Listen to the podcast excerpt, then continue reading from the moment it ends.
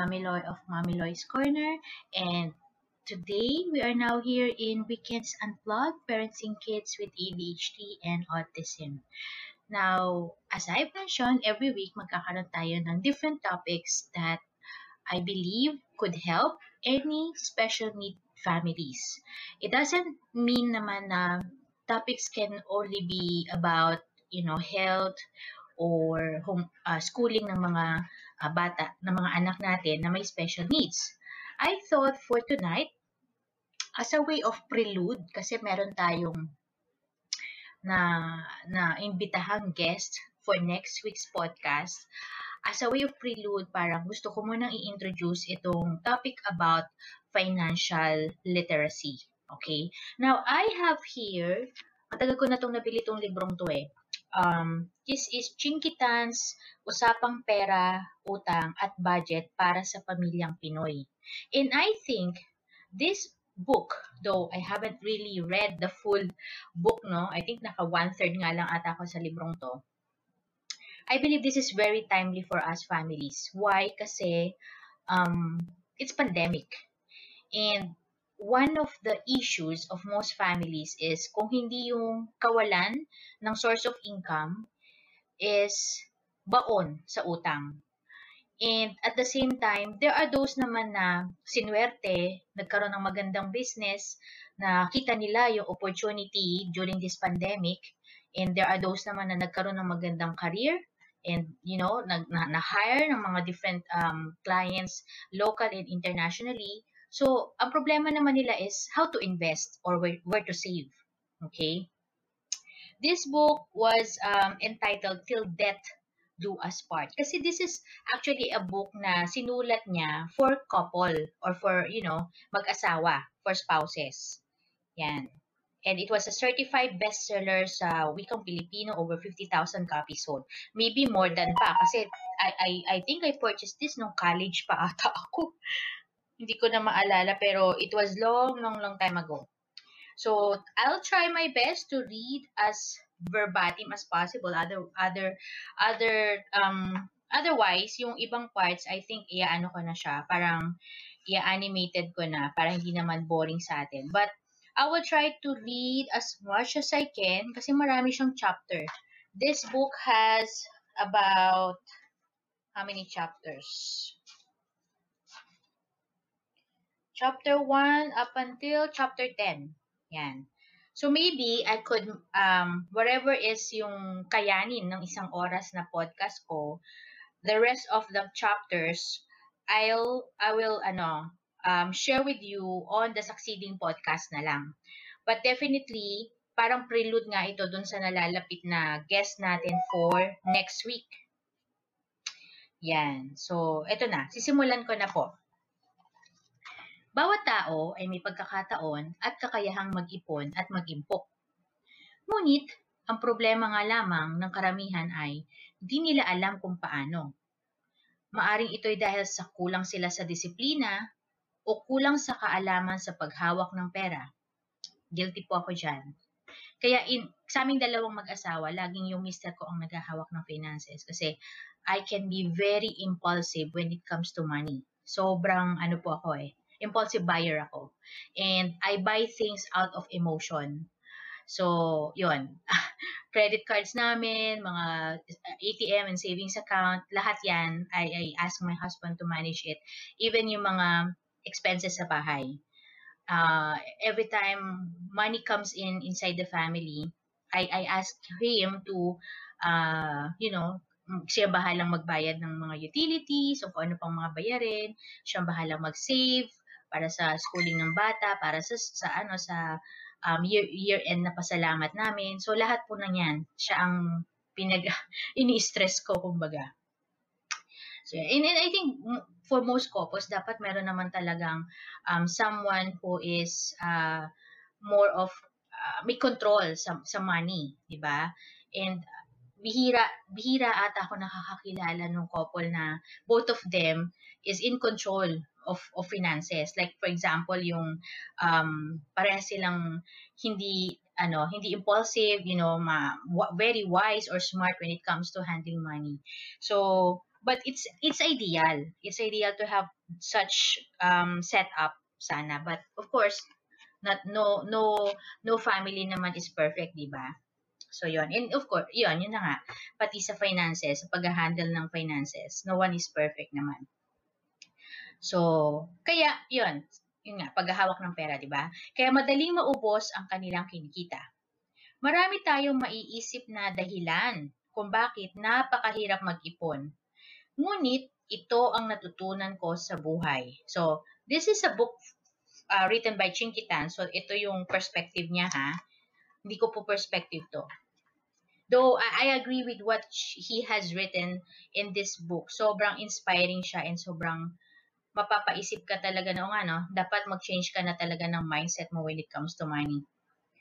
Kung gusto mo, makagagawa ng paraan. Kung ayaw mo, maraming dahilan. Totoo po yan. And I think, isa sa mga ako, as, as someone who is very impulsive in buying things and very not so smart in managing money, is ano yan, um, struggle sa akin, and maybe sa aming mga katulad ko na um, maging disciplined when it comes to money. Um, makita mo lang yung, yung Shopee, yung Lazada. You can always think of things na gusto mong ibilin, di ba? Even if hindi na siya needs. Kumbaga, wants na lang siya or luxury. So, yun, yung mga indulges natin.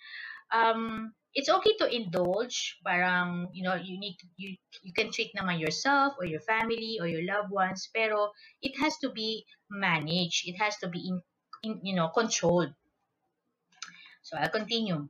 Naniniwala ako na pwedeng makamit ang kalayaang pampinansyal o tinatawag natin na financial freedom.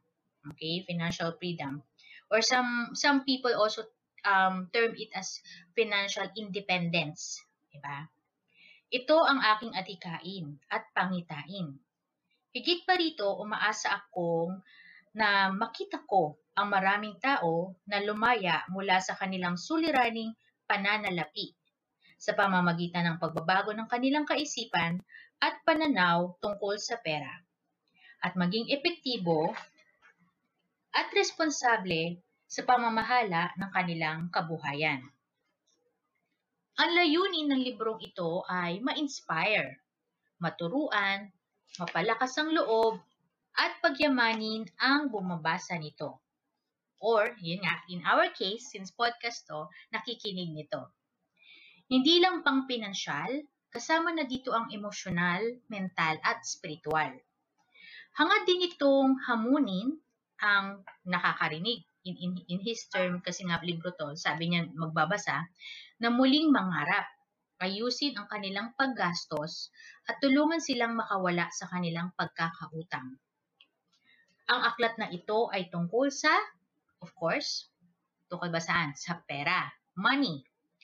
Aminin man natin o hindi, pera ang isa sa madalas na pinag-aawayan ng mag-asawa at malaki ring sanhi ng divorce. Wala pa pong divorce sa Philippines, ha? Pero sa ibang bansa po, yes. So, kung hindi divorce, annulment, di ba? Or, you know, legal separation or uh, just, you know, physically separated yung mag-asawa. Lalo na ang utang na dala-dala sa pag-aasawa. Numero uno pang problema, ito sa karamihan ng bagong kasal. Kasama ang palad, ang utang ay hindi nagpapahinga, hindi natutulog, hindi nagkakasakit at nagbabakasyon. Totoo naman yun. Every single month, pag di mo na buong bayaran ng iyong credit card, for example, mag-earn at mag-earn ng interest yan. Hanggat may utang tayo, alipin tayo ng pera. Ang pag-aasawa na may utang ay isang napakalaking responsibilidad. Kadalasan, ito'y napakahirap na sitwasyon at nagsisilbing pabigat sa buhay. Ang kabaligtaran naman nito ay walang katulad na kalayaan kung tayo ay nabubuhay ng walang utang. Umaasa ako na kapag natapos ninyong basahin or pakinggan nga ang librong ito, talagang magiging totoo sa inyo ang sumpaang tanging kamatayan lang ang maghihiwalay sa atin. At hindi tanging utang lang ang maghihiwalay sa atin. Funny but it's true, di ba? Um, most couples can reach that point where, wherein kapag sobrang um, mismanage na yung money, uh, baon-baon na sa utang, separation happens. And at worst, ang pinaka malalang narinig ko, yung celebrity pa, di ba? Yung kay Ted Filon. Nagpakamatay pa yung kanyang asawa because of her uh, utang na hindi niya siguro masabi-sabi sa kanyang esposo.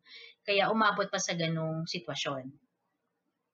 Dalawang bagay po ang tinutumbok ng Till Death Do Us Part. Yung debt niya dito is yung utang ha, D E B T. Practical steps to financial freedom. Una, ang lumaya sa pinakaultimong hadlang sa pagkamit ng financial freedom. At pangalawa, matutunan ang mga praktikal na paraan sa paghawak ng pera. Kaya sabi ko sa inyo, very timely to eh. Kasi pandemic, even if, actually even if hindi pandemic, dapat this is something that we should um, be open in discussing. And everyone should be ano, conscious na dapat pinag-uusapan to, upang mas maabot ang pinapangarap nating kasaganaan at kalayaan. Okay, so nandun na tayo sa next part. Pagkakaroon ng tamang pananaw. Gusto mo bang yumaman? Ulitin ko po, gusto mo bang yumaman? Wala pa akong nakitang tao na nais pong maghirap. Actually, meron yung daughter ko. When you ask her what she wanted to do, I think when she was like about four or six years old, alam niyo yung sagot niya? Sabi niya gusto lang niya maging yaya. For some reason, I don't know why. Maybe because, yun nga, lumaki siya sa mga yaya and nakita niya yung pag-aaruga, yung, yung selfless love uh, from from the yayas na nakasalamuha niya. So, siguro yun yung gusto niyang ibigay din sa mundo, sa pamilya niya, yung maging yaya siya. And nitong lumalaki-laki na siya, I think na eight, ano, tama, mga between seven or eight, nine. Sabi naman niya, gusto niya maging stay-at-home mom.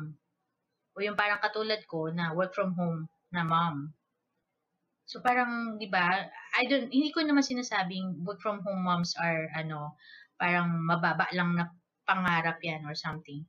But kaming mag-asawa, parang sabi namin, ha? Bakit yun?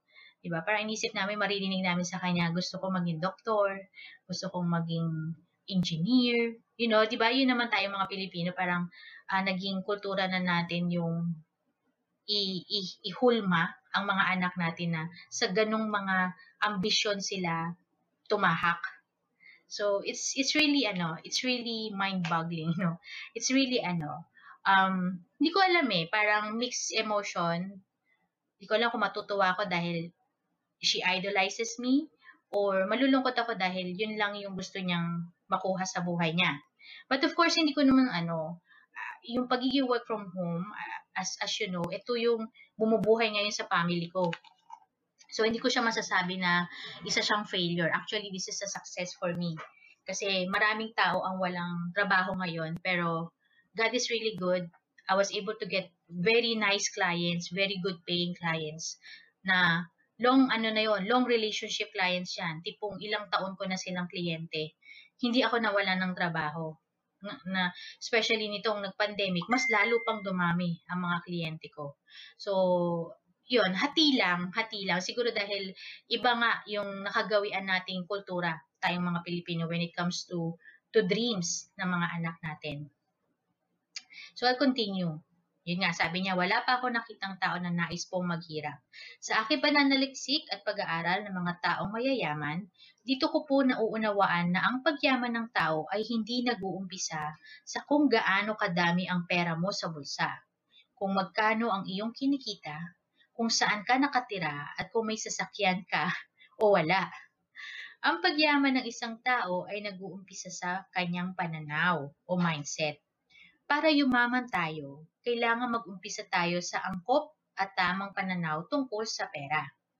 Kung mali ang pananaw natin sa pera, posibleng gamitin natin ang pera sa maling paraan. Ngunit kung tama ang pananaw natin dito, magagamit natin ito ng maayos at mapapalago pa natin ito. So, dito nag, ano siya, no? Nag-share siya ng formula, yung tamang mindset na formula about money.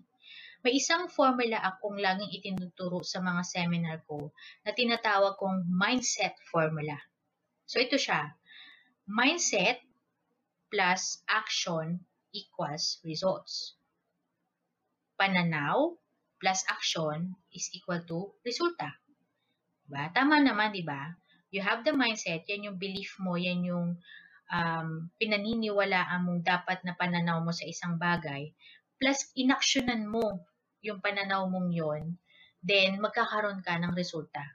Ang resulta can be negative, can be positive. It all depends on your mindset. Diba? Kaya nga nandun siya sa unahan siguro ng equation eh. So ito, nagdala, tama nga yung sabi ko, negatibong pananaw plus negatibong aksyon, ang resulta niya negative. Pero kung positive yung pananaw mo when it comes to money, tapos positive din yung magiging action mo, ang resulta of course is positive. Actually, madali lang, no? Kung iisipin mo, parang ang dali lang sabihin, pero mahirap pong gawin to kasi it, it, it's, it's all about mindset. And mindset, our brain is something na mahirap, isa sa mga mahirap turuan para po sa akin. Para patunayan sa inyo na napakakapangyari, napaka makapangyarihan ng ating pananaw, naalala niyo po ba kung ano po ang pangkaraniwang sinasabi ng magulang sa anak nila bago pumasok sa eskwela? Mag-aral ka mabuti para magandang trabaho ang makuha mo. Na, nakita nyo yon, yung word na trabaho. Sa ating mga Pilipino, ang mindset natin is pinag-aaral natin yung mga anak natin para sa future, magka, maging inhinyero siya, architect, um, computer science uh, specialist, yun ma, trabaho, empleyado. Now, when I was in high school, nung nasa Manila Science pa po ako, then fourth year kami noon, nagbigay ng talk or seminar yung taga-Ateneo. I think he was the dean of Ateneo that time. Alam niyo, sabi niya, ano ang pinagkaiba ng Ateneo sa ibang school? We produce businessmen and businesswomen. We produce business leaders. We don't produce employees. Diba? Kung isipin yun, parang, o oh, nga, no? Napaka-impactful niya na bakit nga ba hindi ganun yung ano natin, naging kinagawian natin mga Pilipino, tayong mga magulang na kung may mga anak tayo, why not i-gear towards natin sila about having a business? Bakit kailangan ang ang maging itatahak nilang ano is maging inhinyero, maging doktor, di ba? One from one form or another, like engineers, doctors, nurses, sa start ng kanilang career, they would be employees. Hindi, wala pa naman akong nakitang mga kahit gano'n na kagaganda yung mga profession na yun. Wala pa akong nakita na nag-delve na talaga sila into, you know, having their own clinic or having their own um, engineering company, diba? Lahat sila, para magkaroon ng eksperyensya, nag, naging empleyado muna, diba? So, dun, dun ako napaisip, sabi ko, nga, no? And, that's why marami sa mga kabatchmate ko noon nag-take ng ano doon. Of course, usual naman yun eh. Ateneo, Lasal, U P, di ba? Yan naman yung magagandang school. And then, doon ko lang kasi na, narinig yon. Never ko namang, sabagay, wala namang orientation that time sa, sa U P or sa Lasal. Kung meron man, di ako naka-attend. Pero yun nga, siya, siya yung nag-talk noon eh, nung graduating kami sa high school. And doon pa lang, naisip ko, oh nga, it makes sense. Why Why do parents do it na parang kailangan trabaho yung i-look forward ng mga bata? And patatapusin mo sila para magtrabaho o magkaroon ng, ng, ng, ng employment when they finish or makakuha ng kanilang licensure, you know, ng kanilang professional licensure. Hindi hindi natin iniisip na, ah, hindi, pag-iipunan ko yung, after niyang mag-aral, pag-iipunan ko yung pang-o-open niya ng business. Though may mga magulang ako, kasi mga kaklase ko noon, nung high school, mayayaman yung karamihan sa kanila. Uh, most of their parents, ganun ang thinking. And I think yun yung pinagkaiba ng mayayaman sa mahirap. Yung thinking na um, ginugroom nila yung mga anak nila to own businesses rather than to be just an empleyado. Okay, patuloy ko po ah. So, masama bang magkaroon ng trabaho? Natural, hindi. Tama naman yun. Pero ano naman ang sinasabi ng magulang na halimbawa mga Filipino-Chinese, like yan, sila Henry C, for example, mga siguro ganyan. Ano yung sin maaring sinasabi nila sa mga anak nila? Mag-aral kang mabuti para makapagpatayo ka ng sarili mong negosyo. Diba? So pagka-graduate ng karamihan ng mga Pilipino, naghahanda sila ng resume. Totoo yun, diba? At nag-a-apply ng trabaho. Pero karamihan sa mga Chinoy, nagsisimula sila ng sarili nilang negosyo. And nakita ko yan kasi when, when uh, ano, isa sa mga boss ko dati sa Manulife, ano siya eh, nag, nag-start siya as uh, diretso in insurance agent agad siya, financial advisor. Actually, hindi yun employment kasi wala kang sahod doon. Commission-based ang pagiging, ano, uh, pagiging uh, financial advisor. Meaning, before you could earn, kailangan Um, may input ka muna and may I mean may output ka muna, diba? And that ano boss of mine, she said na wag mong ariin na parang employee empleyado ka nung nung company. Instead, ariin mo siya as if business owner ka. Kasi pag ganun daw yung thinking mo, mas ano ka, mas motivated saka mas ano ka, porsigido ka na ay hindi, kailangan makakaganitong number of calls ako in a day. Dapat ganitong number of clients yung maklose ko in a month. Diba? So kasi kung, kung hindi kasi siya kikilos at wala siyang mapuproduce na kliyente niya in a month or in a week or you know, wala siyang kikitain. Diba? So yung pagiging financial advisor, that is a business. Hindi siya empleyado. Hindi siya employment. Ariin natin siya as a business. So, similarly, ano pa ba yung mga katulad nun? Yung mga pumapasok sa mga franchise, yung bumibili ng franchise sa food, uh, franchise ng mga uh, gas or tubig, diba? Those are businesses. Hindi ka naman nagpasok doon para maging empleyado ka lang. Kumbaga, bawa, say, let's say, bibili ng magulang mo sa'yo yung business na yun. Hindi ka papasok doon para maging empleyado ka lang. You're gonna learn how to be an employee, and at the same time, how to manage the business. Diba? Kasi later on, ikaw ang magmamanage nun. Ikaw ang owner nun. Sa'yo ipamamana ng magulang mo yon. So see, there's, there's a difference. Though, I, I think most of the Filipinos nowadays, as compared nung way, way, way back before, ganun na rin, nag-shift na yung kanilang thinking na, o nga, dapat pinalalaki ko or ini-expose ko yung anak ko sa mga different Uh, business ideas. Diba? So, yan. So, yun. Pagka-graduate, yun nga, resume nga daw, nag-a-apply ng trabaho. Pero kapag Chinoy, nagsisimula sila ng sarili nilang negosyo. Sino sa palagay niyo ang mas mabilis na makakatupad ng pangarap nila? Yung naghahanap ng trabaho o yung nagsimula ng sarili nilang negosyo? Tiyak na yung nag-umpisa ng sarili nilang negosyo. Anong kaibahan? Edukasyon ba? Iisa ang eskwelahang pinanggalingan at iisa rin yung teacher. Yung exam nila, kaya na pagsusulit kaya na kanilang kinuha. So, yung exam na kinuha daw nila. Yun bang pagkakataon na inalok sa kanila? Hindi siguro. Parehong pagkakataon ang ibinigay sa kanila. Alam nyo, ang kaibahan lang nila ay kung ano ang idinidikdik ng magulang sa pag-iisip ng anak nila habang bata pa ito. Ikaw nga, mga kapatid, sa mindset o pananaw, nagkakatalo. Tama, di ba? Gayun din sa paghawak natin sa pera. Kung wala tayong tamang pananaw o mindset, hindi natin mapapakinabangan at mapapalago ang pera natin. So, dito na tayo sa pera bilang ugat ng lahat ng kasamaan. Money is the source of all evil, di ba? In English. Tandaan natin ang awiting money makes the world go round.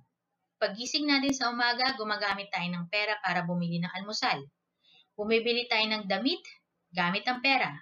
Simple lang, may paliwanag na hindi tayo pwedeng sumakay ng taxi o M R T sa pagpasok natin sa opisina nang wala kahit kaunting pera. Malaki talaga ang papel ng pera sa mundo. Kaya tanggapin na natin na kailangan nating lahat ng pera, parang napakamateryosong pakinggan. Pero hindi natin may iwasang pag-usapan ng pera kung nais nating lumaya sa ating pinansyal na pangangailangan. Sa mga seminar ni, ni Sir Chinkee, madalas niyang itinatanong sa mga tao, pera ba ang ugat ng lahat ng kasamaan? Karamihan ng sagot ay oo, pera nga ang ugat ng lahat ng kasamaan. Sige, ipagpalagay nga nating pera nga ang ugat ng lahat ng kasamaan at talaga namang pasasamain ka nito. E di dapat ipamigay na lang natin ng pera sa ating mga bulsa at yung mga nasa bangko at hindi na natin ito hahawakan kailanman. Pero sa katunayan, hindi naman pwedeng basta-basta ipamigay ang pera, di ba? Dahil kailangan natin ito para mabuhay. Kailangan natin ng pera upang ipambayad sa upa, kuryente, tubig, grocery, tuition at iba pa. Mahalaga ang pera para mabili natin ang mga pangangailangan natin sa buhay. Pagpapatunay lamang ito na ang pera ay hindi ugat ng lahat ng kasamaan. Oo naman. I think yung, yung term kasi o yung quote na yon na money is the source of evil, of all evil, is nagsimula siya dahil nga kapag mali yung mindset mo, it could be detrimental to you. Instead na advantageous sa iyo ang money, disadvantage siya. Diba?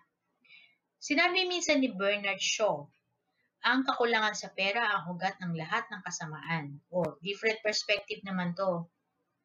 Pag kulang ka sa pera, mag-uugat ang bad things doon. Nakakatawa ang katotohanan, hindi ba? Pero, alam nyo ba kung ano ang sinasabi ng Biblia tungkol sa ugat ng lahat ng kasamaan? Ang pagmamahal sa pera ang ugat sa lahat ng kasamaan. Pagmamahal sa pera ng higit sa pamilya mo. Pagmamahal sa pera ng higit pa sa sarili mo. Pagmamahal sa pera ng higit pa sa pagkatao at karangalan mo. At pagmamahal sa pera ng higit pa sa pakikipagkapwa-tao mo. Ito ang ugat ng lahat ng kasamaan. Yung mga taong gustong yumaman ay natutokso at nahuhuli sa bitag ng maraming kalokohan at masasamang pagnanasa, kaya sila'y napapahamak. Ang baril sa kamay ng isang pulis ay magagamit sa pagtatanggol at pagliligtas. Ibigay ang baril sa isang magnanakaw at magiging delikado ito at pwedeng makapatay. Tulad na lang ng pera, ang baril ay pwedeng gamitin sa mabuti o sa masama. Kaya nga, napakahalagang nauunawaan natin ang tunay na layunin ng pera. Nais ko rin kayong paalalahanan na malaki ang halaga at impluwensya nito sa buhay ng isang tao. Maraming magsasabi na hindi pera ang pinakamahalaga sa buhay. Sasang-ayon ako dito. Yes, ako din naman. Sasang-ayon ako doon. Ngunit, hindi pera ang solusyon sa lahat ng bagay. Yun ang tatalakayin natin dito. Bago tayo magpatuloy, siyasatin muna natin ng ilang bagay patungkol pa sa pera. So, ang title niya dito sa next section na to is, ang ginagampanan ng pera sa eighty percent ng paghihiwalay ng mag-asawa. So, it's like he's, um, he's showing us statistics here na eighty percent ng reason ng paghihiwalay ng mag-asawa is because of the money. Okay? fifty percent o kalahati ng lahat ng pag-aasawa ay nasisira at problemang pinansyal ang pangunahing dahilan ng paghihiwalay. Bakit fifty? Kanina sabi niya eighty. Ah, okay. fifty percent o kalahati ng lahat ng pag-aasawa ay nasisira at problema pinansyal na pangunahing dahilan ng paghihiwalay sa eighty percent nito. So tama nga, eighty percent of yung reasons ng paghihiwalay is yung ano, yung about money. Hindi ba nakaka-alarma? Yes, actually yes, kasi eighty percent is high. Totoo ang si ano kaya yung ibang reasons, 'di ba? Yung pag, yung infidelity, 'yon, 'di ba? Malaki 'yon. And yung pag hindi kayo nagkakasundo sa mga um nakakagawian niyo, pagpapalaki sa mga bata, 'yung ba yung irreconcilable differences o kaya naman uh, religion. 'Yan, isa rin 'yan. Okay, balik na tayo. Totoo ang numero unong ah, totoo ang numero unang dahilan ng problema ng mag-asawa ay ang pagtatalo tungkol sa pera. Nakakalungkot mang sabihin, ngunit ito ang talagang nangyayari. Hindi ko alam kung naranasan nyo na ito.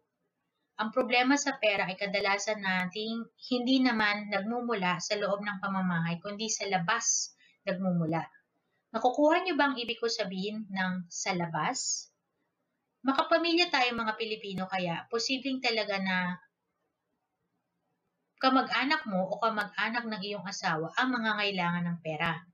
Sa madaling salita, kamag-anak incorporated.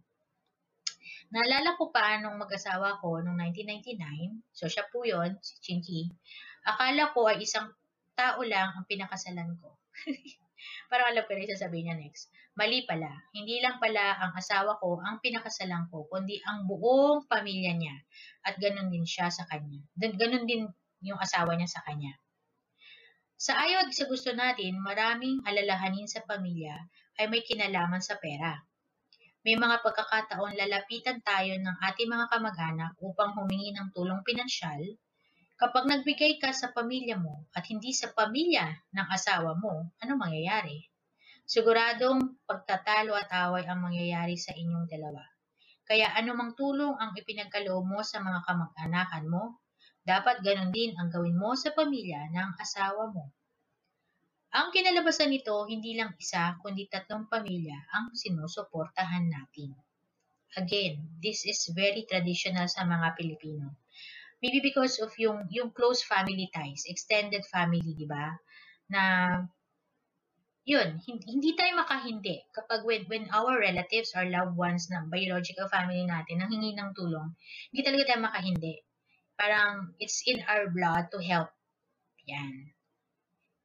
Sometimes may, may, may ano din, no? Kung usipin nyo, may, may, may maano din, may, may disadvantage din yung, yung ganong thinking, yung ganong mindset. So, even if you minsan kahit walang-wala na kayong mag-asawa just because nasa, let's say, nasa bingid ng kamatayan yung uh, kamag-anakan mo or, you know, they're really into deep trouble or deep shit, kumbaga. You, you cannot just, ano, say no. You have to do something, di ba? Para makatulong. So, tama naman yung sabi niya dito. Ang sarili mong pamilya, ang kamag-anak mo, at ang pamilya ng asawa mo, si ate, si kuya, si nanay, si tatay, si tito, si tita, at kasama pa si bantay o yung aso. Hindi mo sinasabing huwag nating tulungan. O, hindi daw niya sinasabing huwag nating tulungan yung mga kamag-anakan natin o mga mahal natin sa buhay. Basta ang mahalaga ay may napagkasundoan kayong mag-asawa tungkol sa tulong na ibibigay ninyo. Okay? Hindi ito magiging sanhi ng pag-aaway ninyong dalawa. Tama naman yun. Dapat pag-uusapan yung mag-asawa yun. At hindi isang tao lang. Dalawa kayo, di ba? It takes two to tango. Hindi isang tao lang yung mag-decide. Dapat both of you should agree on that. If ganitong amount of money ang ibibigay ni mister, dapat nag-agree si missus and vice versa. Because sabihin sa inyo ang ilang practical tips. Ayan, ibig sabihin. Ibig ko ibahagi sa inyo ang ilang practical tips kung paano sila daw mag-asawa ay nagkasundo para maiwasan ang gulo pagdating sa pera. This is interesting. So, keep on listening po ah. Tip number one. Magbukas ng joint account lamang. You know why? Uh, excuse me po. Uh, naalala ko to yung office mate ko dati do sa Australian company na pinagtatrabahuan ko. Joint account silang mag-asawa. Why? Kasi whenever they have to decide on on money matters, kailangan signatory sila parehas. Ah, di ba? Napaka-smart. Kasi, ano yun eh, para sa akin, um, sa akin yun ah, it's, it's a respect that when you come up with that kind of um, agreement na, okay, dalawa tayo magde-decide when it comes to money, you respect each other, when uh, each other's voice or each other's perspective when it comes to money, on how you will handle your finances. Diba? Hindi iisang tao lang, hindi yung mister lang o hindi yung missus lang yung nagde-decide, kayong dalawa. So, having a joint account is actually a big thumbs up sa akin. Okay. Sabi niya nito, yun nga, magbukas kayo ng, ng joint account. Lamang. Lamang. Ibig sabihin, um, ibig sabihin niya dito, the missus or the mister shouldn't have their own, like, separate um, A T Ms. Diba? Though yun naman yung medyo ano ko, kailangan kasi mali mo emergency and yung asawa mo yung nakaratay. Paano po pirma yun sa bangko, di ba? So, kailangan may ano din, may separate A T Ms din kayong mag-asawa. Pero siguro yung separate A T Ms niyo, that would be uh, money na uh, inipon niyo for, you know, stuff na para sa sarili mo, and siya din for the stuff na para sa sarili niya. Anything that um involves na the family as a whole, then dun siya sa joint account. Maybe yung tuition ng mga bata, pangbili ng mga appliances, ng gadget, Uh, renovation ng bahay, yan. Yung mga big expenses ba, kumbaga. And even yung mga utilities, di ba? Even small expenses like that, dapat nandun din siya sa joint account. Okay. Huwag magtago ng hiwalay o sikretong bank account sa asawa mo. Siguro yun yun, yung word na sikreto. If ever na magkakaroon kayo ng separate na A T M, aside from the joint account ninyo, kailangan alam naman ng isa't isa. Huwag nyo isikreto. Kasi masama naman yun, di ba? Pinagliliyuman ninyo yung asawa ninyo. Kadalasan, magpapayo ang mga kamag-anakan o kaibigan sa ikakasal na babae ng ganito. Kung ako sa'yo, magbubukas ako ng sarili ko account sa bangko. Di mo alam kung ano pwede mangyari sa paglipas ng panahon. Alam mo siguro kung anong ibig sabihin nito, no? Alam, alam mo yung ibig ko sabihin? Kung sakali lang. You know why? Totoo to. One of my family before, relatives ko, very close to me, she, she actually told me na, mag-ipon ka ng sarili mo. Huwag kang mawawalan ng trabaho. Kasi pagkasakali maghihiwalay kayo, at least meron kang pera. Meron ka paghuhugutan. Di ba gano'n agad yung thinking, ano, bakit maghihiwalay agad? Di ba, hindi yung, hindi yung thinking na, ay, kailangan i-workout nyo yung mag-asawa. Kailangan i-pag-usapan ninyo yan. Yung gano'n, di ba? I, I think that's the difference between, yung, yun nga, kasi nakagawian natin ganun eh. Kanunuan-nunuan natin, ganun na yung thinking. Ganun na yung mga tinuturo. So, syempre, it passed to, you know, susunod na generation. So, when I heard that to one of my relatives, sabi ko, huh? Bakit pag-iwalay agad? Ina-expect ko sasabihin niya na, Um, magtrabaho ka para tulungan mo asawa mo. O kaya mag-business ka para matulungan mo yung asawa mo. Yung ganun yung in-expect ko. But the, the, the advice was, magtrabaho ka, huwag ka mawalan ng trabaho para kung sakaling magkahiwalay kayo mag-asawa, meron kang pera. You know, hindi ka, hindi ka katulad nung, kasi I think one of the reason then yung uh, wives or, you know, maybe pati men, they would tend to cling on an abusive relationship because wala silang source of income. Na parang pag humiwalay sila sa asawa nila, guguho na yung mundo nila kasi paano nila palalaki yung mga bata, yung mga ganon. Pero of course, that's a different topic. But the, the idea is, parang you have to have this money as a wife or maybe as a husband para kung maghiwalay kayo. Which is very, very sad. Kasi bakit agad paghihiwalay yung pag-uusapan in, in, in, instead of ang pag-usapan natin na you're gonna do this, businessman yan or career or whatever, to help the family, to help the other spouse, diba? Ay, the, your spouse, parang ganon. So, yun, again, different mindset na naman yun, different uh, money perspective na naman yun. So, yun. Diba, tumbok na tumbok ni Chinkee to? Which is, totoo, to, totoo nangyayari to. Ang ganda nga ng pagkakalatag niya ng mga istorya niya dito eh. Kung nagbukas ka nga ng account at nakinig sa sinuso sa iyo, nung kung sino man yung nasuso sa iyo, di mo namamalaya na pumapasok na sa isipan mo ang negatibong idea na hindi mananatiling tapat ang asawa mo sa iyo. Which is very, very bad. Diba? Totoo naman yun. Ako, when when I heard that, parang shock, napat, napaano talaga ako, nagkaroon akong question marks na malaki sa utak kong ganyan. Yung ko, bakit gano'n? Iniisip agad niya, maghihiwalay kami mag-asawa. When, when uh, ako, ang, ang, ang goal ko, and ang dream ko, hanggang dulo, kaming mag-asawa ang magkasama na no matter what ang maging uh, problema natin, mga liwaman to, or ikaw, or magkaroon ng problema sa pera, or uh, magkaroon ng problema sa, sa bahay, sa family, or sa, sa money, andyan kayong dalawa together. You work it out. Diba? Sometimes talaga naman, ano eh, dadaan naman lahat ng couple dun sa, sa mga problema na parang akala nyo maghihiwalay na. But then, if, yun nga, if, if you have a different mindset, if you have a different perspective on things, especially if you cling on to yung nasa taas or whatever it is na yung higher being. for some kasi, of course, iba-iba naman tayo ng religion and all, ng paniniwala. But if, if you, you gonna look at yung way na gano'n, na parang you, you married this woman, or you married this man, because you want to be with them until the last breath, di ba, of your life. Until the end of the days. Hanggang magunaw na nga ang, mga mundo, ang mundo, di ba? So, dapat ganun yung goal. Hindi yung, the, the moment na, yun tama naman siya, the moment na pasukan ka ng someone na, you know, of course, influential sa buhay mo, and then they would say na, ay, magganito ka para in case na maghiwalay kayo. That's already a negative thinking. That's a negative vibe. And that's a no-no. And for those, you know, relatives who says that, you have to also check yourself. Why are you giving these advices? Instead na ang sabihin mo, something positive, something that's, um, that will make that family stronger, that, that will make family cling to each other no matter what happens, no matter what kind of problem arrives. Diba? So, yun. So, ano ba sabi nito?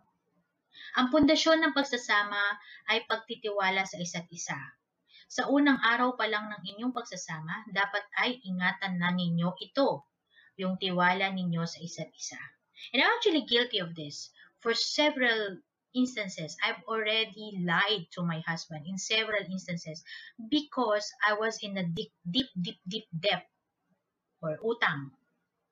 And I was like, okay, magsasabi ako ng kasinungalingan kasi I don't want to hurt him. It's not because of natatakot akong pagalitan. It's more of because I don't want to hurt him and I don't want to hurt him again. Kasi it's been a, it's been a, ano yan eh, repetitive kong problem yan. Repetitive kong problem yan na because of my impulsivity, because of my perspective and way of thinking when it comes to money, napapaulit-ulit kong gawin yung same mistake na yon. Which is a which is a really bad thing. And I acknowledge that. Nasabi ko nga, hey, Eloisa, ano ka ba? Mag bumangon na, gumising ka na nga sa ganyang klaseng ugali. Hindi na dapat nag-i-exist yan sa'yo. Kasi naranasan mo na before eh. When, when you encountered that um, pagkakataon na nagsinungaling ka sa asawa mo, syempre mabubroken yung trust, hanggang sa, you know, mag-aaway kayo. And then, sobrang isa yun sa mga parang, uh, yun, nung kaunahang mangyari, parang feeling ko mag, talagang maghihiwalay na kami. Yun, parang ganun. And it's, it's uh, parang validated reason naman yun. Validated yung feeling ng husband ko kasi. So, hurtful sa kanya yun. Kasi I lied, di ba? On my end, I was so afraid and I was so, um, parang, yun nga, ayoko siyang masaktan, na parang baliktad, no? Dapat sinabi mo na lang yung totoo instead of keeping it. Diba? Kasi sabi nga nila, honesty will set you free. Which totoo naman yun. But you know, maybe the, the divine intervention, nag, gumitna na siya eh. Gumawa siya ng paraan na, hindi, kailangan mabuko ka para tumigil na yung kalokohan mo. Parang gano'n. Kailangan mabuko ka na ng asawa mo. So, that's what that's what happened. Nabuko ako, all of a sudden, na may malaki pala akong pagkakautang. And then what? My husband, instead of leaving me, he actually helped me. Diba? Hindi lang isang beses nangyari. So, that's why sabi ko nga, may something akong ano sa, when it comes to money. Kaya from now on, sabi ko, hindi na, ikaw na lang maghahawak ng pera. Hindi na ako maghahawak ng pera, hindi na ako maghahawak ng credit card. You know, parang sabi ko, yun. And it's, it's, it's, it's not, it's, I am ashamed of it, I am embarrassed of it, but I want you to know na it does happen. Diba? Ako, hindi ako perfect na tao. Hindi din ako, um, ano ko nito, yung, I have my own dark side. I have my own weaknesses as a person. And nung mga panahon na yun, sabi ko, talagang pinag-pray ko yun, sabi ko, sana hindi ito yung maging dahilan para mag, maghiwalay kami. Kasi gusto ko ng pamilya na buo. Kasi I've, I've grown in a family na most of my aunts and my titos, hiwalay. It's either hindi sila nakasal, it's either naghiwalay nga sila, So, walang buong pamilya. Ilan lang, mabibilang lang sa kamay ko yung mga titos and titas ko na hanggang ngayon, buo pa ang pamilya. Diba? So, sabi ko, ayoko matulad sa kanila. Gusto ko, pamilya ko buo, no matter what. And it was, it saddens me and it hurts me na ako pa yung magiging dahilan at mitya ng pag, pagkakawasak-wasak ng family ko. Diba? So, kaya ko siguro gustong i-share sa inyo to kasi it happened to me. And sana, pag naririnig nyo yung mga ganitong advices, maging ano naman, wake up call sa inyo na, hey, you should be treating your husband or your wife more respectful, diba? And para hindi naman masayang yung trust na binigay nila sa inyo. So, I'll continue. So, yun nga, sabi niya, pundasyon ng pagsasama ay ang pagtitiwala sa isa't isa. So, tip number two niya, kayong dalawa lamang dapat ang nakakaalam ng personal ninyong kinikita. Yan. Which is tama naman yun, di ba? Pero ako, I, I always tell to social media na, o oh, ganito yung aking kinikita. Pero hindi ko ba sinasabi how much? Pero I would say na, okay, for, for one client, ganito na yung kaya kong kitain. Parang ganun. And, et, eto yun. Tingnan natin, what is Chinkee's Uh, perspective on why you should not be disclosing to other people how much you are earning. And even to your ano, biological family. Like ako, hindi ko dapat sinasabi sa mama ko, sa mga kapatid ko, and siya din, dapat hindi niya sinasabi yung kinikita niya sa mga nanay, tatay niya, sa mga kamag-anakan niya, di ba? And, and here's the reason why. Huwag na huwag sasabihin kahit kaninong mga kaibigan, kamag-anak, kung magkano ang inyong buwanang kita, at ang nasa savings account ninyo. Bakit? Halimbawa, alam ng kapatid mo na may one hundred thousand ka sa bangko. Nakalaan iyon para sa tuition ng mga anak mo. Bigla siyang nangangailangan ng thirty thousand. Sino sa palagay mo ang una niyang lalapitan? Si Tulfo? O diba? May pagkaano pa si, ano, si Chinkee. Funny guy. Tiyak hindi. Ang unang niyang lalapitan ay walang iba kundi ikaw. Kahit na ano ipaliwanag mo na para sa tuition yon ng mga anak mo, pag hindi mo siya pinahiram ng pera, tiyak na sasama ang loob niya sa iyo. At iisipin niyang hindi ka pala maaasahan kapag kailangan niya ng tulong. Tama ulit. Totoo yon. Kasi I've also experienced that. Though hindi naman sa kapatid ko, but for, for one relative na bigla siyang nangailangan ng money because of, you know, personal circumstances nila. And I've, I've been sharing with that um, relative of mine kasi close ko siya. Close siya sa akin. And it was a bad move again na, you know, as, as you know, I'm, I'm very naive in all of those things. Hindi ko, hindi, hindi, hindi siya yung mga tipo ng, ng topics na, ano, yung, pinaprocess ko talaga sa brain ko. More of, gagawin ko yung mga actions out of emotions nga.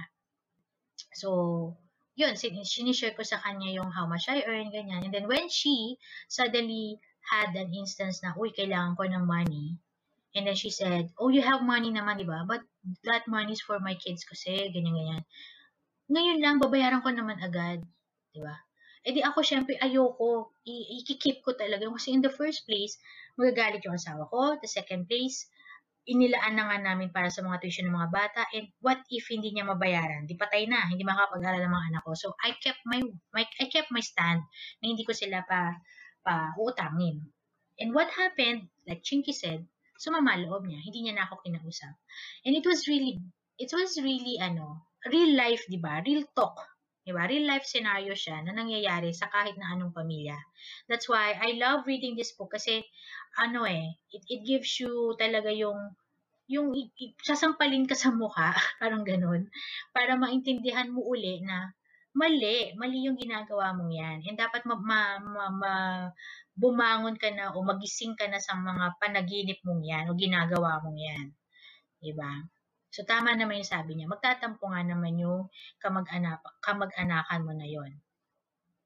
Kaya, kaya ito yan ha. Pag kayo din, halimbawa, alam nyo na may pera naman yung kamag-anakan nyo, yung friend nyo yun, and inayawan kayo for some reason dahil, you know, kahit nalalapitan nyo, huwag kayong sumama ang loob. Everyone has their own reasons why they would say no.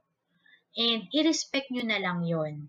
Okay? Huwag nating anuhin na, ay, grabe naman, hindi mo ko tinulungan when, when that, nung mga panahong kailangan-kailangan ko ng tulong. Diba? I-ano nyo rin, i-put nyo, nyo rin yung sarili nyo on, in on their shoes. Yun. Para maano naman yung perspektibo ninyo, hindi kayo sumama ang loob sa kanila. Kasi if you were in other shoes, what would you have done? Diba? You probably do the same thing. Yan. Kaya't bibigyan ko po kayo ng isang simpleng payo, sabi ni Chinkee. Kung ano ang sinasagot naming mag-asawa kapag kami ay natatanong tungkol sa aming kinikita. O ito daw yung sinasabi nila pag people ask them, how much are you earning? Nagkasundo kaming mag-asawa na ang isasagot namin ay, sapat lang, o kaya naman, just enough. Yan. Kung namimilit silang alamin ang halaga, uulitin lang namin ang aming sagot, tama lang, husto lang para sa mga pangangailangan ng family. Parang ganun. Kung nangungulit pa rin, ulitin mo lang uli yung sagot mo, tama lang. At humirat pa uli, sabihin mo uli, tama lang, sapat lang. At pag hindi pa rin tumigil, ha? At pag hindi ka pa tumigil, tatamaan ka na sa akin, sabi niya. O, di ba, napapatawa siya dito. So, yan. Hindi po nangangahulugan na huwag nating tulungan ang ating mga kamag-anak na nangangailangan. Totoo naman yun. We could still help them. Maybe in different way. Di ba? Kung hindi man yung money. Ang nais ko lang iba, ipahayag ay dapat pag-usapan ninyong mag-asawa kung magkano at kung hanggang saan ang kakayanin ninyo na itulong sa mga taong nangangailangan na kamag-anakan incorporated. So funny talaga to si Chinkee. Makakatulong ito para maiwasan ang di pagkakasundo, away, stress sa inyong pagsasama. Yaman din lamang at palaging pera ang inaalala natin sa buhay. O, diba? Kung hindi nyo aayusin at pag-uusapan ang mga isyong ito habang maaga, magdudulot ito ng bigat at tensyon sa pagsasama ninyong mag-asawa. Tatandaan ang layunin ng pera ay dapat mapagaan ang buhay at hindi dapat mapabigat. Sa wikang Ingles, the purpose of money is to make life easy. Repeat after me and say, easy. seventy-five percent ng senior citizens ay dependent. Tama po yan. Mga ilan-ilan lang, especially dito sa Pinas, na yung mga senior citizens, they can live on their own. Iba dyan talaga nakabukod pa sa mga anak nila. And bahala yung mga anak nilang sa buhay nila, basta sila, may pera sila, may ipon sila, they, can live, they could live on their own. Iilan lang po yan. So, sinasabi dito ni Chinkee, seventy-five percent of senior citizens living in the Philippines are dependent. So, I don't know kailan pa itong stat, ano na to, ah, statistics na to. Basahin natin. Noong nineteen ninety-five, pinag-aralan ng S S S o yung Social Security System natin ang kalagayan ng isang karaniwang Pilipino. O, so nineteen ninety-five data pala to. Lumitaw sa kanilang pagsasaliksik na pagdating ng tao sa edad na sixty-five, forty-five percent, forty-five percent na mga Pilipino ay umaasa sa kanilang pamilya, thirty percent o thirty percent umaasa sa kawanggawa, and thirty-three percent or twenty-three percent ay nagtatrabaho pa at dalawang, dalawang porsyento lang ang nagsasarili. See, two percent lang yung financially independent. Diba? So, there's a there's a big chunk here na mga sixty-five years old, mga senior, forty-five percent of them umaasa ba dun sa families nila, whether sa, sa mga anak nila, o maybe sa mga kapatid nila, or maybe kung buhay pa yung magulang sa magulang. thirty percent naman sa kawanggawa, sa social, social works, diba? Or maybe mga N G Os or non-profit. Then, twenty-three percent, until until that, yung senior pa sila, nagtatrabaho pa. Ito, ma madalas din to. Nakikita ko din. Even sa, sa buhay din namin, uh, most of the people that I know, um, even if they're in their senior years, still are working. And there's something wrong with how we plan kasi our family life. And kung paano natin, uh, ano mo, tinatry planuhin yung mga bagay-bagay sa when it comes to money. So, ang ibig sabihin daw nito, dalawa sa isang daan, two out of one hundred, ay pwedeng mabuhay ng matiwasay na walang inaana, inaalala tungkol sa pera. So, these are the senior citizens na may sarili nilang retirement fund, nakapag-ipon simula pa nung kabataan nila, na tipong nung kahit na mawalan sila ng, hindi na sila or not capable of working na during the senior years, they could still live on their own. Hindi nila kailangan humingi ng money sa kanilang mga anak.